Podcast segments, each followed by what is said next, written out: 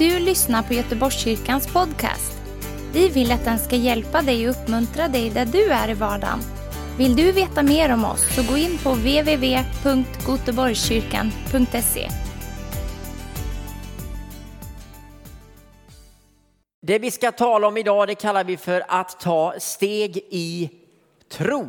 Och vi håller på i Hebreerbrevet kapitel 11 och där brukar man säga där har vi själva definitionen av tro i kapitel 11. För att tro står det, det är en visshet om någonting som jag inte ser. Och det står det också i andra Korinthierbrevet kapitel 5 och vers 7. Så säger Paulus att vi vandrar här i tro och inte i åskådning. Eller vi, vi tror utan att se. Visst låter det spännande va? Vi vandrar här i tro. Så att det, är den kristi, det kristna livet är en vandring i tro. Och tro, eh, pistis på grekiska, det betyder ju egentligen tillit, inre övertygelse eller relation faktiskt. Så vi vet att den kristna tron handlar ju väldigt mycket om relation, mer relation än religion brukar vi säga. Va? Det är en relation med en levande Gud som är med i den här vandringen varje dag och varje stund. Och den här tron, det står till och med att vi ska vila i tro. Alltså vi kan tro på Gud, barnaskapets ande. Vi är Guds barn och den här relationen, då får vi vara som barn. Även om man närmar sig 50 så får man fortfarande vara ett Guds barn och man kan bara vila i tro. Det är en relation som finns där, inte bara för det här livet, men ända in i evigheten faktiskt. Så att det är väl fantastiskt, va? Det är att andas in. Men den här tron hjälper oss också att andas ut. För att annars så, det är liksom som att, och Jakob, Jesu egen bror, eh, han säger i Jakobs brev att tro utan gärning är död. Det låter ju lite ganska starkt va? Tro utan gärning är död. Den här tron som vi får av Gud, den leder oss till att också andas ut, att göra massa saker i tro. Och ni vet att eh, Jesu lärjunge Petrus, han gick på vattnet till och med. Så att den här tron som du får, den här relationen som du har med Gud, det är inte bara ord, det är också handling. Och det är den andra delen vi ska satsa på idag ganska mycket, att, att ta steg i tro. För när du får den här relationen med Gud så kommer du märka att det är inte bara ord, utan det blir handling av detta. Så eh, Viktor och Nomi, vad säger ni om detta att ta steg i tro? Viktor är en av våra eh, studenter kan vi säga på Bibelskolan. Ja, precis. Stämmer. Och Nomi, det är ju min eh, ska jag säga, höger eller vänster hand när det gäller Bibelskolan. Vi kämpar tillsammans. Underbart. Ja, nej, jag tänkte bara inleda med att dela mitt vittnesbörd lite kort, snabbt. Ja, för jag har alltid sett mig som troende genom hela livet. Jag minns tillbaka så här, när jag var väldigt liten så ville jag att pappa skulle läsa första Moseboken när jag skulle gå och lägga mig, om skapelsen. Så den har jag somnat till många gånger. jag kan nog inte jag kan nog ändå inte ordningen på när Gud skapar vad, vilken dag. Men många gånger har jag hört den. Så jag har varit med mycket i kyrkan fram till ungdomsåren här, fram tills jag var 15-16 kanske i denna församlingen. Och, eh, ja, jag har ju mött Gud många gånger eh, under de åren.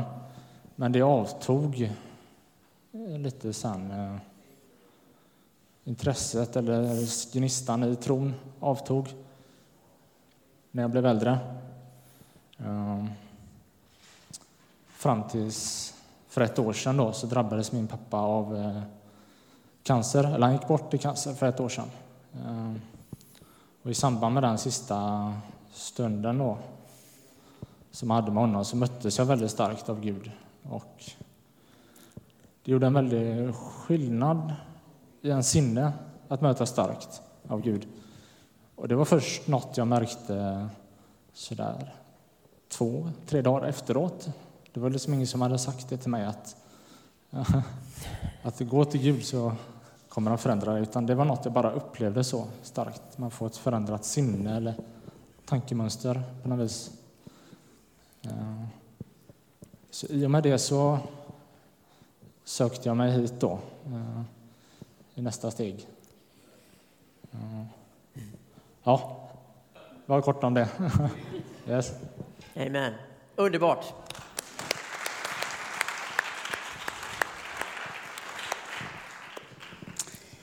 Och när Frank frågar mig om jag någon gång har gått i tro så, så började det snurra i huvudet på mig och så tänkte jag, men det gör jag ju hela tiden. Hur skulle det gå annars? Så jag skulle vilja dela med mig av en inställning som jag har i mitt liv. Och det är det att det är bättre att jag, som inte kan någonting, gör något, än att de som kan inte gör något. För då blir det någonting i alla fall. Hängde ni med på den? Och den har jag kört på hela mitt liv. Och jag tänkte berätta om ett specifikt sammanhang där det blev väldigt bra. Eh, det var så att jag var i en församlingsplantering och jag skulle vara där och hjälpa till att bygga upp ledarskapet och de olika funktionerna. Men det var liksom ingen som ville vara med i lovsången. Ingen som kunde, ingen som kände för det och ingen som ens tänkte på det. Och jag skulle ju lämna där efter ett tag. Och jag kan ju liksom inte leda lovsång a cappella tills jag åker och sen så dör det ut. Det måste ju hända någonting. Men så var det en farbror, en riktigt gammal skolad pianist. Ni som var med i pingströrelsen vet hur man spelade för 40 år sedan på piano. Det var vad han kunde jättebra, men inget annat. Och när vi försökte öva ihop oss så funkade det inte heller. Han, han kunde inte hänga med och jag fick försöka hänga med honom fast det var jag som skulle leda. Och, det, och jag bara tänkte, gode gud, det här kommer aldrig gå. Och det gjorde det inte heller. Det blev fruktansvärt den där söndagen. Så otroligt illa det lät. Inte ens min mamma skulle kunna säga att det var vackert. Så illa var det. Och så tänkte jag, men Gud, jag, jag gick ju i tro nu. Jag gjorde ju liksom vad du sa att jag skulle göra. Och så efter mötet så kommer en ung tjej fram till mig och sa, Noomi, jag varenda gång du har pratat om lovsången så har jag känt att jag skulle vilja vara med. Men jag kan ju inte. Men förlåt om jag säger nu så här, men jag kände det att jag tror att jag skulle kunna ha gjort ett bättre jobb än vad han gjorde.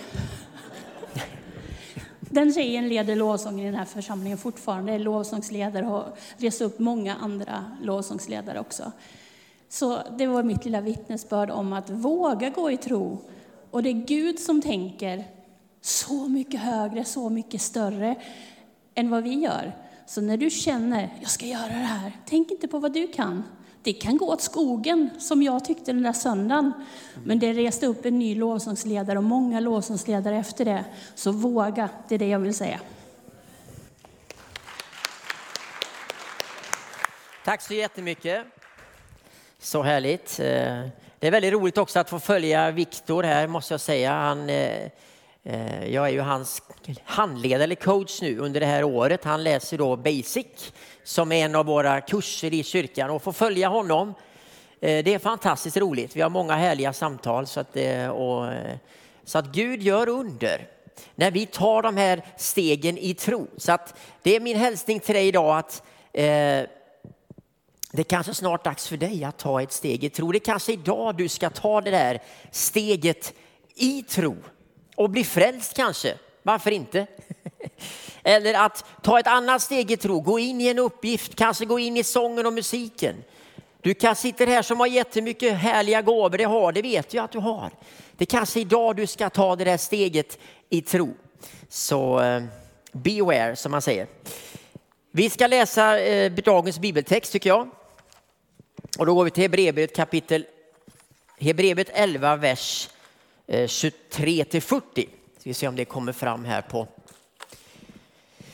Jajamensan. Och då står det så här, från vers 23, alltså Hebreerbrevet 11, vers 23. I tron hölls den nyfödde Mose gömd av sina föräldrar i tre månader. De såg att det var ett vackert barn och lät sig inte skrämmas av kungens påbud. I tron vägrade Mose att, eh, som vuxen att kallas faraos dotterson. Han valde att hellre bli förtryckt tillsammans med Guds folk än att ha en kortvarig njutning av synden. Han räknade Kristi barnära som en större rikedom än Egyptens alla skatter. För han hade blicken riktad mot lönen. Genom tron lämnade han Egypten utan att frukta kungens vrede. Han höll ut därför att han liksom såg den osynlige. I tron firade han påsken och strök blodet på dörrposterna för att fördärvaren inte skulle röra deras förstfödda. I tron gick folket genom Röda havet som på torr mark. Men när egyptierna försökte så drunknade de. Genom tron föll Jerikos murar efter att man hade gått runt omkring dem i sju dagar. Och genom tron slapp den prostituerade Rahab att gå under med dem som inte trodde eftersom hon välkomnade spejarna som vänner. Vad ska jag mer säga? Tiden räcker inte till.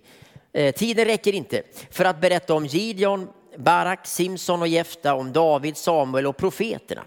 Genom tron besegrade de kungariken, skipade rätt, fick löften uppfyllda, stängde lejonens gap, släckte rasande eld, undkom svärdets ägg. De var svaga men fick kraft. De blev starka i strid och de drev främmande härar på flykten. Kvinnor fick sina döda tillbaka genom uppståndelse. Andra blev torterade och, och accepterade ingen befrielse för de ville nå en, en bättre uppståndelse. Andra fick utstå hån och piskrapp, ja även bojor och fängelse. De blev stenade och söndersågade. Oj, oj, oj. Dödade med svärd. De gick runt i fårskinn och gethudar, nödlidande, plågade och misshandlade. Världen var inte värdig att ta emot dem. De irrade omkring i öknar och bergstrakter, i grottor och hålor. Och fast alla dessa hade fått sitt vittnesbörd för sin tro fick de inte det som var utlovat. Gud har nämligen förberett något bättre för oss. Först tillsammans med oss ska de nå fram till målet. Här pratar vi om många trosteg och ibland brukar vi kalla det här kapitel 11. Jag tycker du ska läsa hela det kapitlet när du kommer hem. Eh, för det handlar om trons hjältar. Och det är väl fantastiskt. Tänk att få vara en, en hjälte i tro. Det finns ju många fantomer, det vet ni. Och Tarzan läste jag när jag var liten, serietiden tyckte jag om. Men tänk att få vara en, en hjälte för Gud, att vara en hjälte i tro, det är ju helt fantastiskt. Och ni såg här att det var inte helt lätt alla gånger heller. Det var mycket härligt men också mycket besvärligt. Så jag skulle vilja säga det att den dagen du tar dina steg i tro så, så är det välsignat och du gör det för Gud för att du har relationer med honom. Du gör det för att du älskar honom. Men det är inte så att det bara är guld och gröna skogar. Och det är kanske det som ibland håller oss tillbaka, att vi vågar inte riktigt. För vi vet att det kanske finns också, det vi vet att det finns också ett pris att betala. Men att ge sitt liv för någon, det är det bästa du kan göra. Att ge sitt liv för Gud, han gav sitt liv för dig. Och tänk att du och jag kan få ge våra liv till honom. Det behöver inte innebära en martyrdöd, men det kan innebära att du ger det du har fått, dina gåvor. Allt det du har fått, det får du ge tillbaka till honom i en relation med honom. Så jag skulle säga att de här stegen i tro, de är välsignade. Och här kan man läsa om jättemånga, det stod uppradat en massa olika namn här. Eh, jag skulle vilja uppmuntra dig att, att gå hem och läsa om Gideon. Fantastisk berättelse.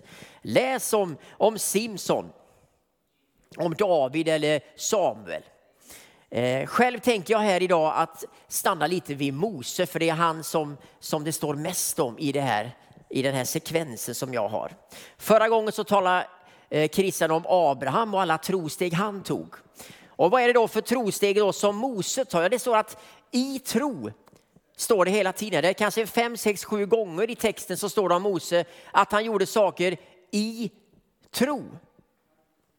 Och jag sa förut att eh, vi läser i andra Korintierbrevet 5 och 7, där står att, man, att vi ska vandra i tro. Och det gör vi ju dagligen, men, men de där stegen i tro, eh, the next step, jag tror det, det här, de där stegen i tro, de gör vi inte varje dag. Utan när vi tittar i Mose liv så är det ett antal gånger i hans liv. Vi får följa hans liv från vagga till grav här egentligen i den här, i den här berättelsen. Och det är inte så att, att han tar trosteg varje dag.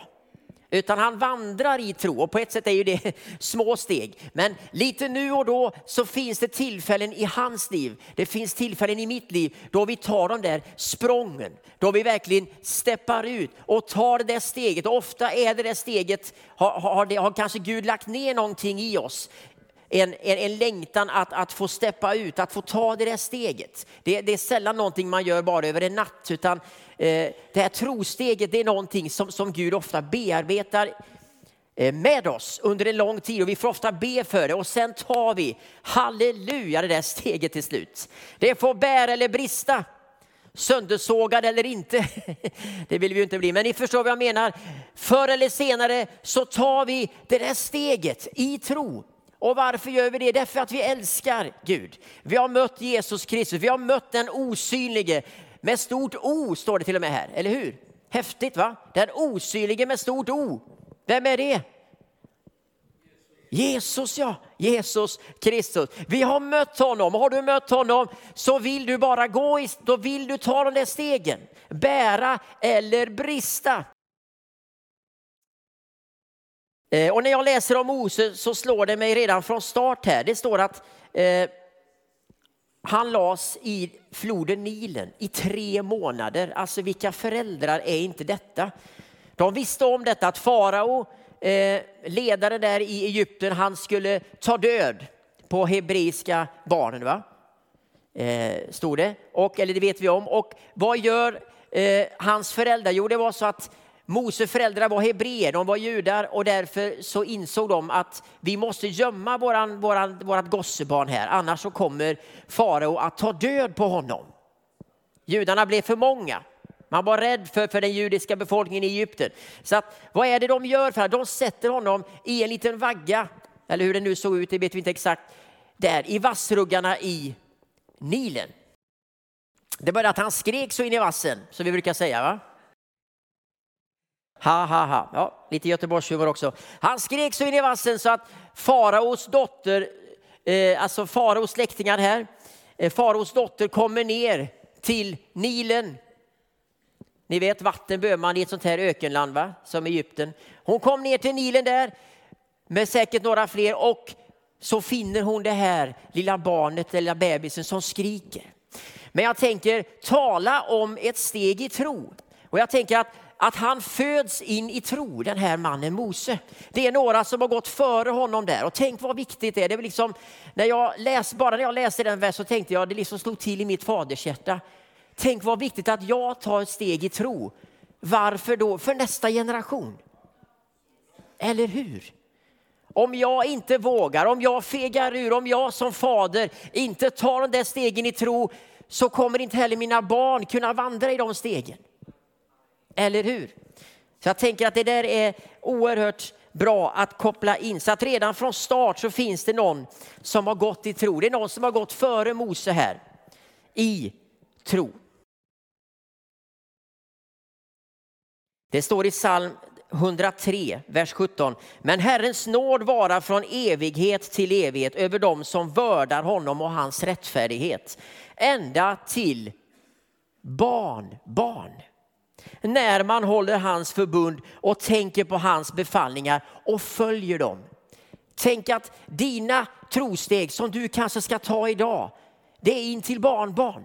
Det blir en välsignelse för nästa generation, för andra som kan vandra i dina och mina trosteg. Det hela slutar ju med att eh, Mose får växa upp i faraos palats.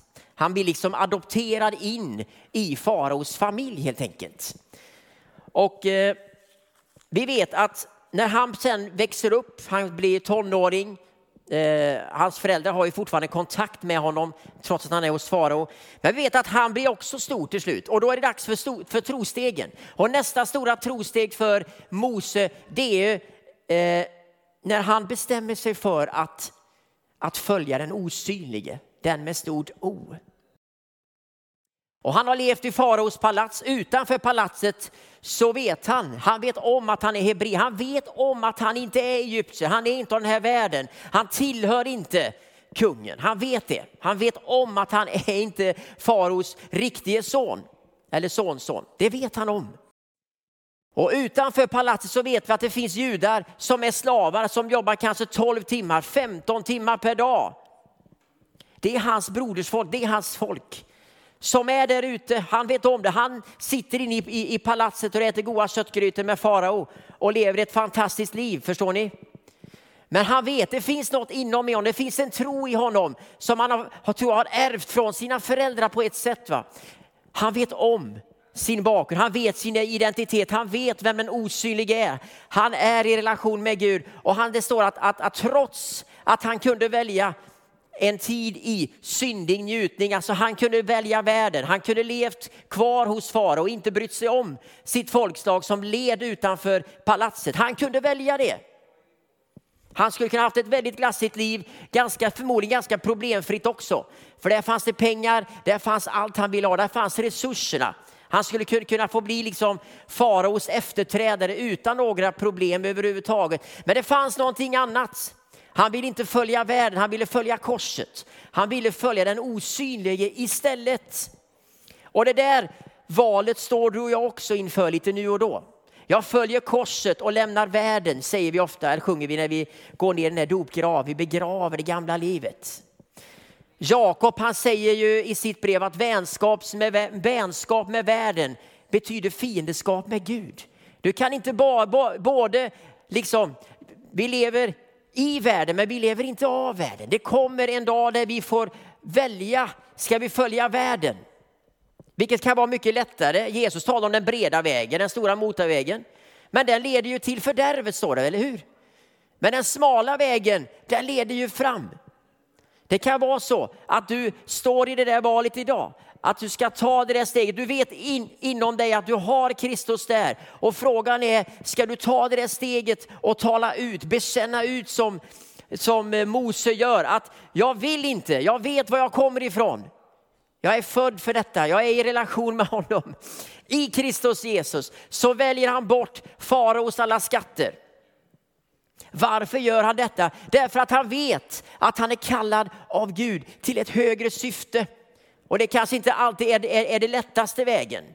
Men det är den bästa vägen, det är den härliga vägen. Och min eh, längtan det är, om du står i det där valet, ska jag välja världen eller ska jag välja Gud? Det verkar mycket roligare ute i världen. Varför ska jag välja Gud? Det är därför att du har sett honom. Och har du inte sett den osynlige, är du inte frälst här idag, har du inte tagit emot den relationen, så förstår jag om inte du förstår vad jag menar. För man vill hellre ha guld och gröna skogar, man vill hellre ha allt det där som världen har. Vi lever i världen men inte av världen. Men har du inte träffat den osynlige så, så, så ska du få göra det idag. Du ska få pröva Jesus, se om han verkligen finns. Och när du har upplevt den relationen, då är du beredd att göra det som eh, Mose faktiskt gör, att ta det där steget. Det andra steget eh, han tar, han liksom flyr ifrån farao, står det här. Han lämnar det det kanske är så att du måste fly världen. Det kanske är lockelser i ditt liv, begär i ditt liv som du måste fly ifrån. Han flydde från farao. Vad är det Jesus säger? Om, din högra, om ditt högra öga förleder dig till synd, så riv ut det. Det kan vara så radikala grejer i våra liv. Det finns saker som håller dig tillbaka från att följa Gud. Då kanske du får klippa bort det. Du kanske får fly ifrån det. Det kanske är synd i ditt och mitt liv. Vi får ta det där steget i tro och bara bryta med det i Jesu namn. Jag tänker att det var ett väldigt radikalt steg Mose gjorde där. Han var tvungen att bestämma sig. Skulle han eh, leva kvar i världen och i Egyptens köttgrytor och denna världslighet eller som leder till fördärvet eller skulle han följa den osynlige? Det andra stora steget är när han, han ska kliva in i ledarskap. Och vi vet att Gud vill att vi ska kunna leda någon, allihop av oss, på ett eller annat sätt. Är det inte så? Står det inte så i missionsbefallningen att, att vi ska göra lärjungar allihop? Då måste du leda om du ska kunna göra lärjungar. Och jag tror att många mer i vår församling skulle behöva gå in i ledarskap. Det finns så många team som är halvfulla här. Kära vänner, titta på barn och ungdomsverksamhet. Vi vill ha ett stort och rikt arbete. Det är många där som skulle kunna kliva in där, jag tror det. I sången och musiken. Tänk att få ha ett helt orkesterdike här. Med basuner och stränga spel och jag vet inte vad vi kan spela allt. Det är fantastiskt. När jag var nio år gammal fick jag börja spela i strängmusiken i min hemförsamling, spelade trumpet. Det var massa instrument. Jag undrar var alla kom ifrån alla dessa människor. De satt och spelade där och jag tror på det här. Sången och musiken, det är många här som kan sjunga och spela, jag vet det. Det är kanske idag du ska ta det där steget i tro. In i välsignelserna på ett, på ett riktigt sätt och kanske ta ett steg in i ledarskap till och med. Han går in i ledarskapet, vi pratar om den brinnande busken, eh, andens eld. Va?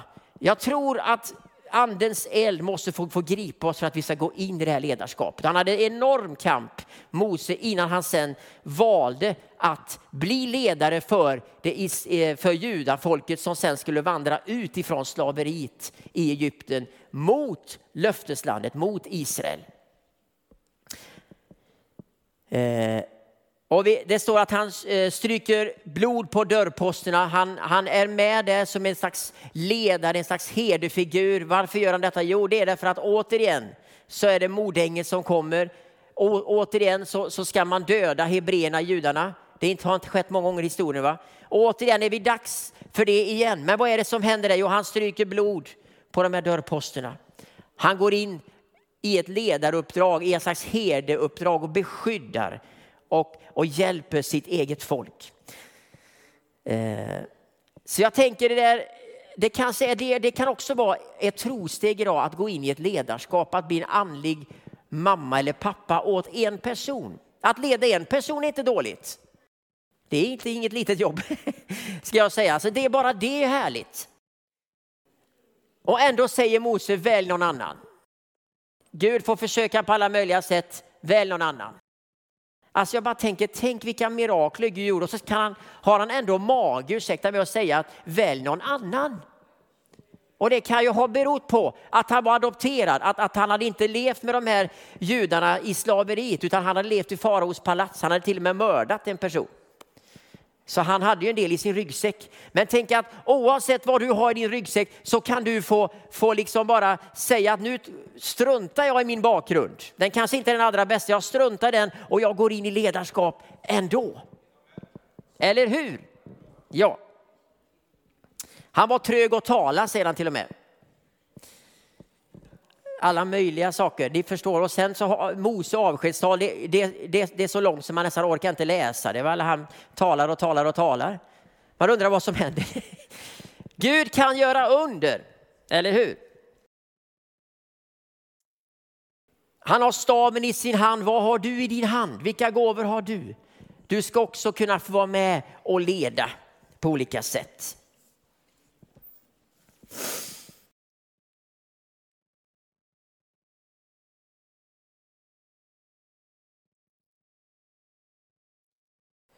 Och sen kom vi då fram till att Mose, han håller sitt avskedstal som vi säger senare. Vi läser också i, i den här sekvenserna om generationen efter Mose också. Det är ju så att det kommer en, en tid efter Mose, han ska lämna över stafettpinnen. Och han lämnar över det till en man som heter Josua och det står till och med om det också, vi kan läsa lite om det här. Att Tänk att vi också kan få vara med och börja och lämna över och skaffa oss lärjungar vid sidan om och börja delegera uppgifter. Ofta är det ju så, så när man väl har blivit en ledare så ska man delegera men det är ändå så, men man kan inte släppa taget ändå utan man kontrollerar så gott man kan. Det där är en konst att kunna delegera utan att liksom göra allting själv ändå och rätta till allting ändå. Det är jättesvårt. Men jag tror att det ska man inte börja med när man är, det måste man inte börja med, börja med när man är 80, förstår ni? Utan jag tror att man ska börja lämna över redan när man är yngre än vad jag är. Förstår ni? Börja delegera, ge uppgifter, skaffa sig ett team, se till att andra får komma upp och vittna lite och säga lite. Börja med det tidigt i livet, börja inte med det när du är 80. Det kanske inte är någon här som är 80 så Ni kan börja allihop med detta, att börja delegera. Börja tänka att, att du är inte den enda, you're, you're not the only one liksom. Det finns andra människor som också har gåvor, som också ska få, få, få vara med och, och sprida budskapet. Så att det vill jag också skicka med. Det kan också vara ett trosteg att lämna över, att släppa kontrollen, att kunna själv också eh, få stå lite vid sidan om för att få se andra blomma ut i det här. Trostegen är några i, i, i Mose liv. Det, han, går in, han gör inte hopp eller trosteg hela tiden som vi säger, utan det är det jag tänker. Det kanske är nu, det, kan, det kanske börjar bli dags för dig för nästa trosteg. Det största trosteget kanske av dem alla, det är väl att bli frälst. Jag var tio år när jag bad till Gud hemma i min säng i Västra Tune, där jag är uppvuxen. Under täcket så knäppte jag mina händer och bad en bön. Mina föräldrar var kristna och jag såg att de hade någonting. Jag såg när det var såna bönringsmöten, det kom hem folk och de med, och så, så bad de med, med, med rumporna i vädret allihop. Och det var fantastiska bönestunder, vi var inte med som barn, men jag såg ju på när vi skulle fika, så, så såg jag på dem att vad är det de har? De har någonting som är underbart. Det, ly, det lyste om dem, Det var en sån värme i hela huset när de var där hemma. Så jag såg och förstod att ja, de har någonting. Och jag, men jag hade det inte själv ändå. För att man kan inte kopiera sina föräldrars tro. Det går inte. Du måste själv få den relationen. Du måste själv våga släppa taget, släppa kontrollen, släppa ratten till Gud. Är ni med? Det är inte lätt. Och det kanske är det största trosteget som en människa kan ta. Det är att, att våga eh, lita på Gud. Sören Kierkegaard, en känd filosof, vet ni, han talar om, om, om, det, om det, det stora steget. Han var en kristen filosof, det finns ju sådana också, tack och lov. Och han talar om att, att bli frälst, att bli kristen, det är som att, att liksom kastas ut för ett stort djup. Och du bara litar på att det finns någon där som kommer att ta hand om dig. Det är det stora steget ofta i en människas liv, det är att våga släppa kontrollen. Vi vet vad vi har va? Och vi vet inte vad vi får. Vågar vi lita på detta? Ja, det gör du. Du vågar lita, du vågar ha tillit på Gud när du blir frälst. Han är där, han kommer finnas där för dig när du får den relationen med honom. Andra trosteg i livet kan ju vara när man ska bilda familj. Va? Det är också ett, ett stort steg i livet. Eh, och Gud talade till mig, jag var ute, tyckte om att predika och sjöng och sen när jag var ung i ungdomsåren och var student. Och sen började Gud tala till mig om, om att, att du ska inte bara göra detta utan du ska också bli en familjefader, en herde. Eh, och, och, så. Och du ska inte bara resa runt. Och, eh, så kom jag på det att jag har ju ingen fru. Känn på den. Då blir det lite svårt kanske. Så någonstans, hur, hur fixar vi till detta? Ni vet, så här är livet.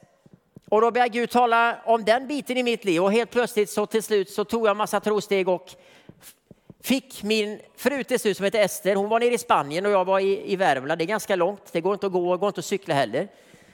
Ja, cykla kanske då, då får hålla på ett tag. Så till slut så tog jag flyget dit ner. Ni förstår, jag tänker, det är fint trosteg som du och jag tar i våra liv och Gud talar till oss. Och våga ta det där språnget. Ja, men jag känner mig så ensam, jag känner mig så rädd. Ja, det gör vi, men Gud, han är med dig. Jag minns första gången jag, skulle eh, börja tala om min tro. Och jag var ungefär som Mose, jag var, jag var inte trög att tala, men när jag skulle tala om min kristna tro så det kom ingenting.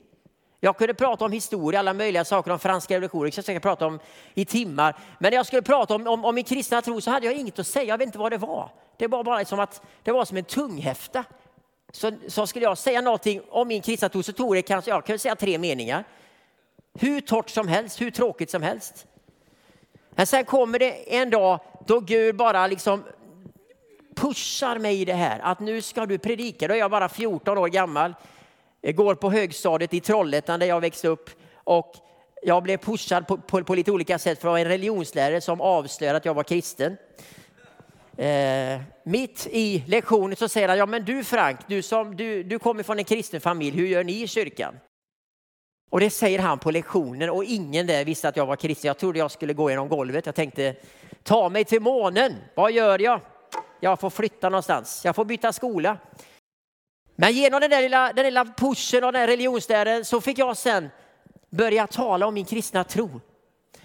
Och det var som att det bara, det bara flödade där nere i det här uppehållsrummet. Det vet när man har sina skåp på högstadiet. Det har väl alla varit med om i Sverige va?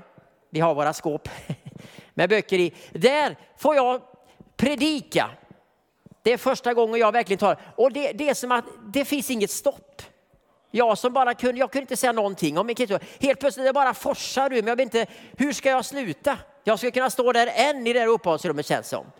Vad är detta? Det är de där trostegen vi tar i våra liv. Jag vet inte vilket trosteg du ska ta.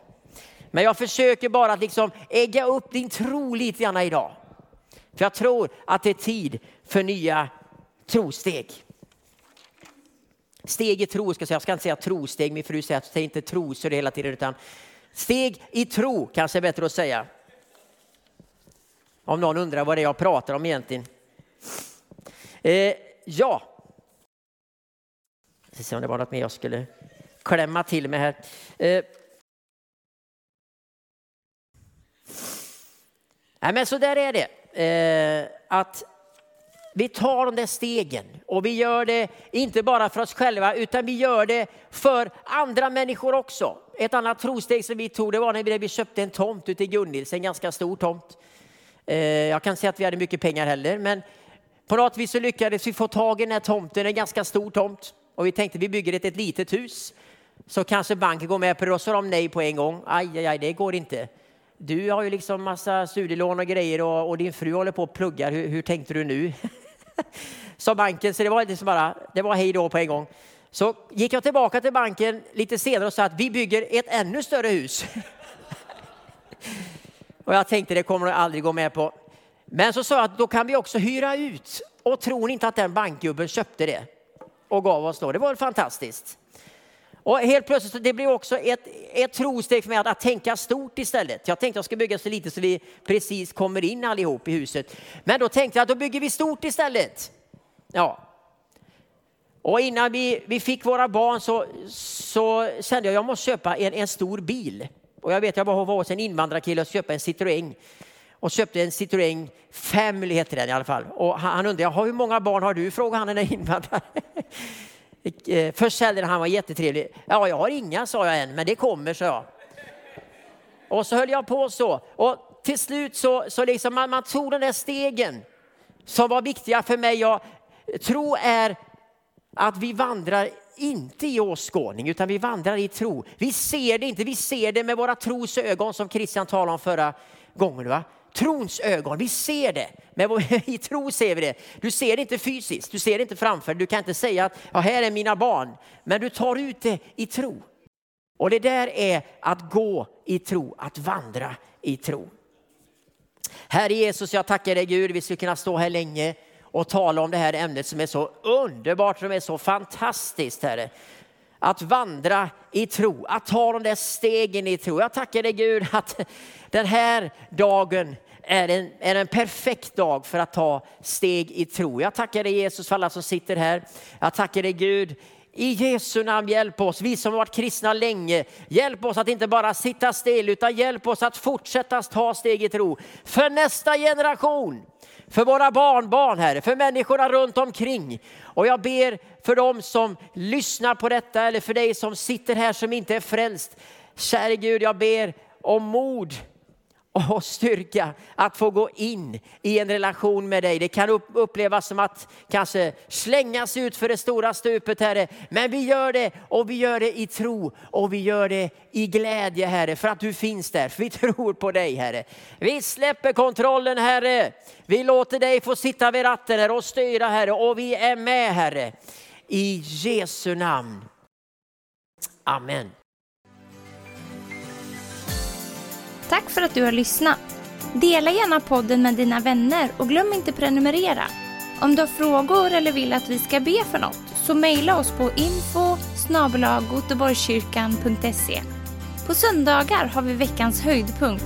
Då firar vi gudstjänst tillsammans och det vore så kul att träffa dig där. Men vi har även samlingar för barn då?